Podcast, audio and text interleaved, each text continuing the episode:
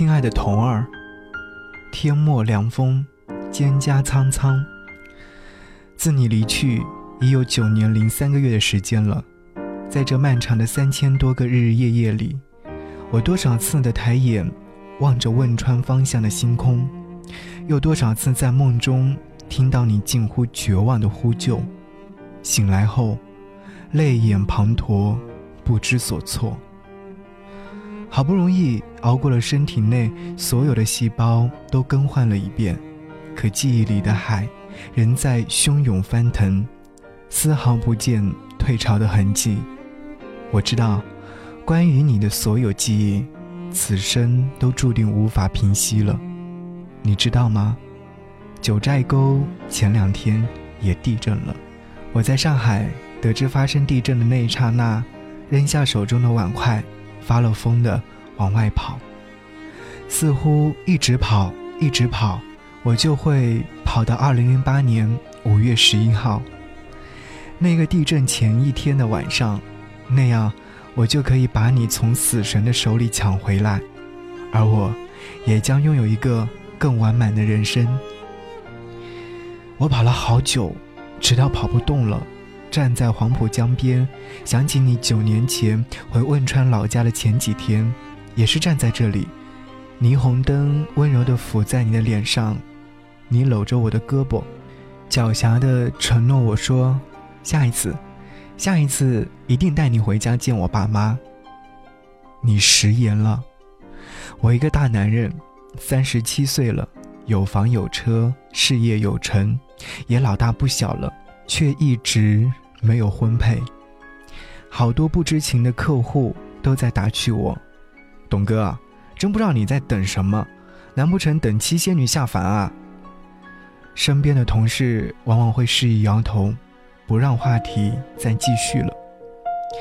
说实话，我以为我爱你没有那么深，我以为哭过痛过总要重新来过的，我以为时间会冲淡一切。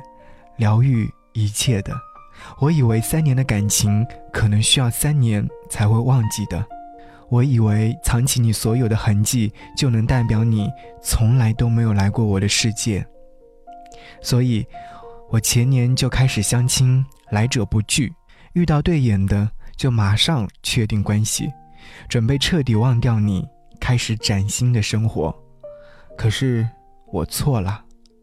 跟别的女人吃饭时，我总喜欢去川菜馆；逛街时，我总挑 M 的尺码让她试；约会时，我问也没问就买了两张恐怖电影票，一袋甜甜圈，因为我记得你爱吃辣，爱吃小龙虾，辣的鼻子上都渗着一粒一粒晶莹的小汗珠。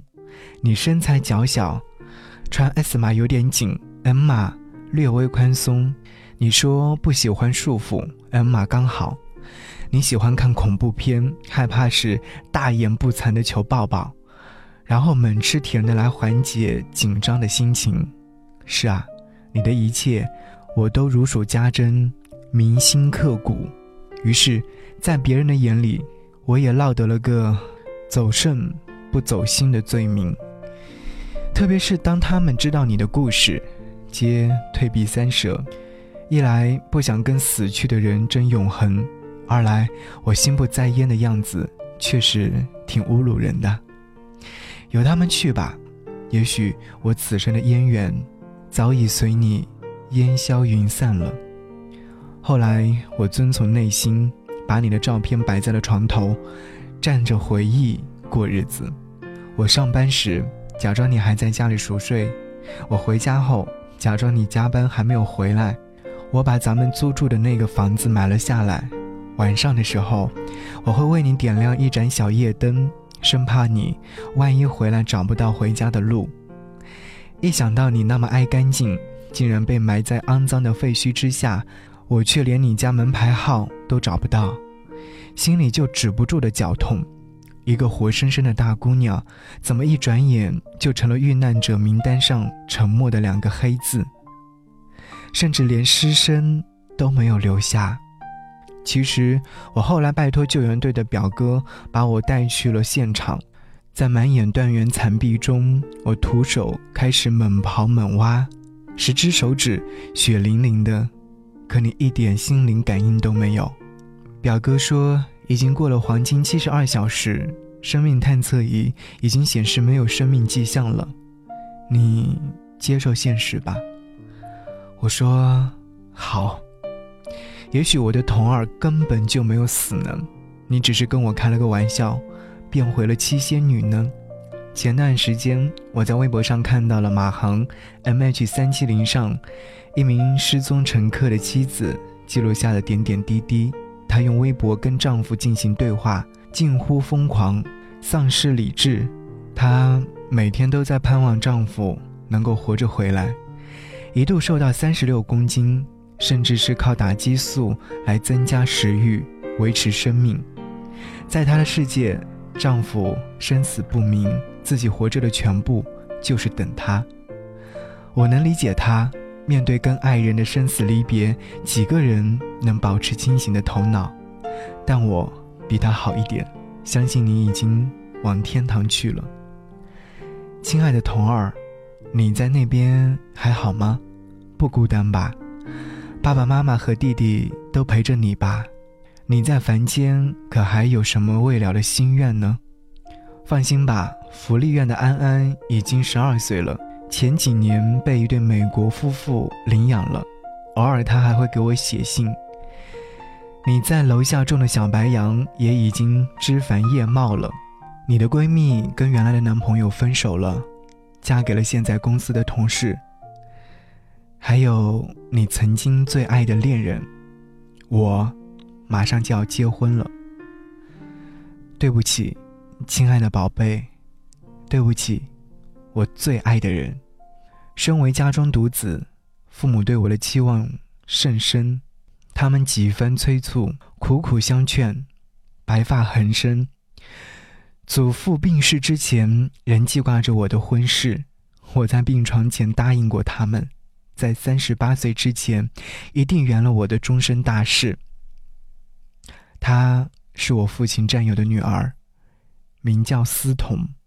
她离异两年，人很善良。容许我的空间里有你的存在。有一次，她看到我的手机屏幕上咱俩的合影，非但没有责怪，竟然说太难得了。一个人对死去的女友都如此情深。恰恰说明了这个男人值得去爱。他还说一定要替你好好爱我。他的反其道而行之让我莫名的很感动。其实跟谁结婚都不重要，重要的是我会承担起一个丈夫的职责，从此步入和另一个女人举案齐眉的生活。我会尊敬他，也许会爱他，也许不会爱他。但我不会再把他当做你，而是真正开始新的生活了。你会祝福我的，对吗？几十年后，我们还会再见，今生未了的情缘，期待来生再续。最爱你的，再见了，爱你的懂。二零一七年八月十日。我想你，想你，想你，想得快疯了。我想你，想你。想你想得快死了，在地上挖个洞，能不能直通地球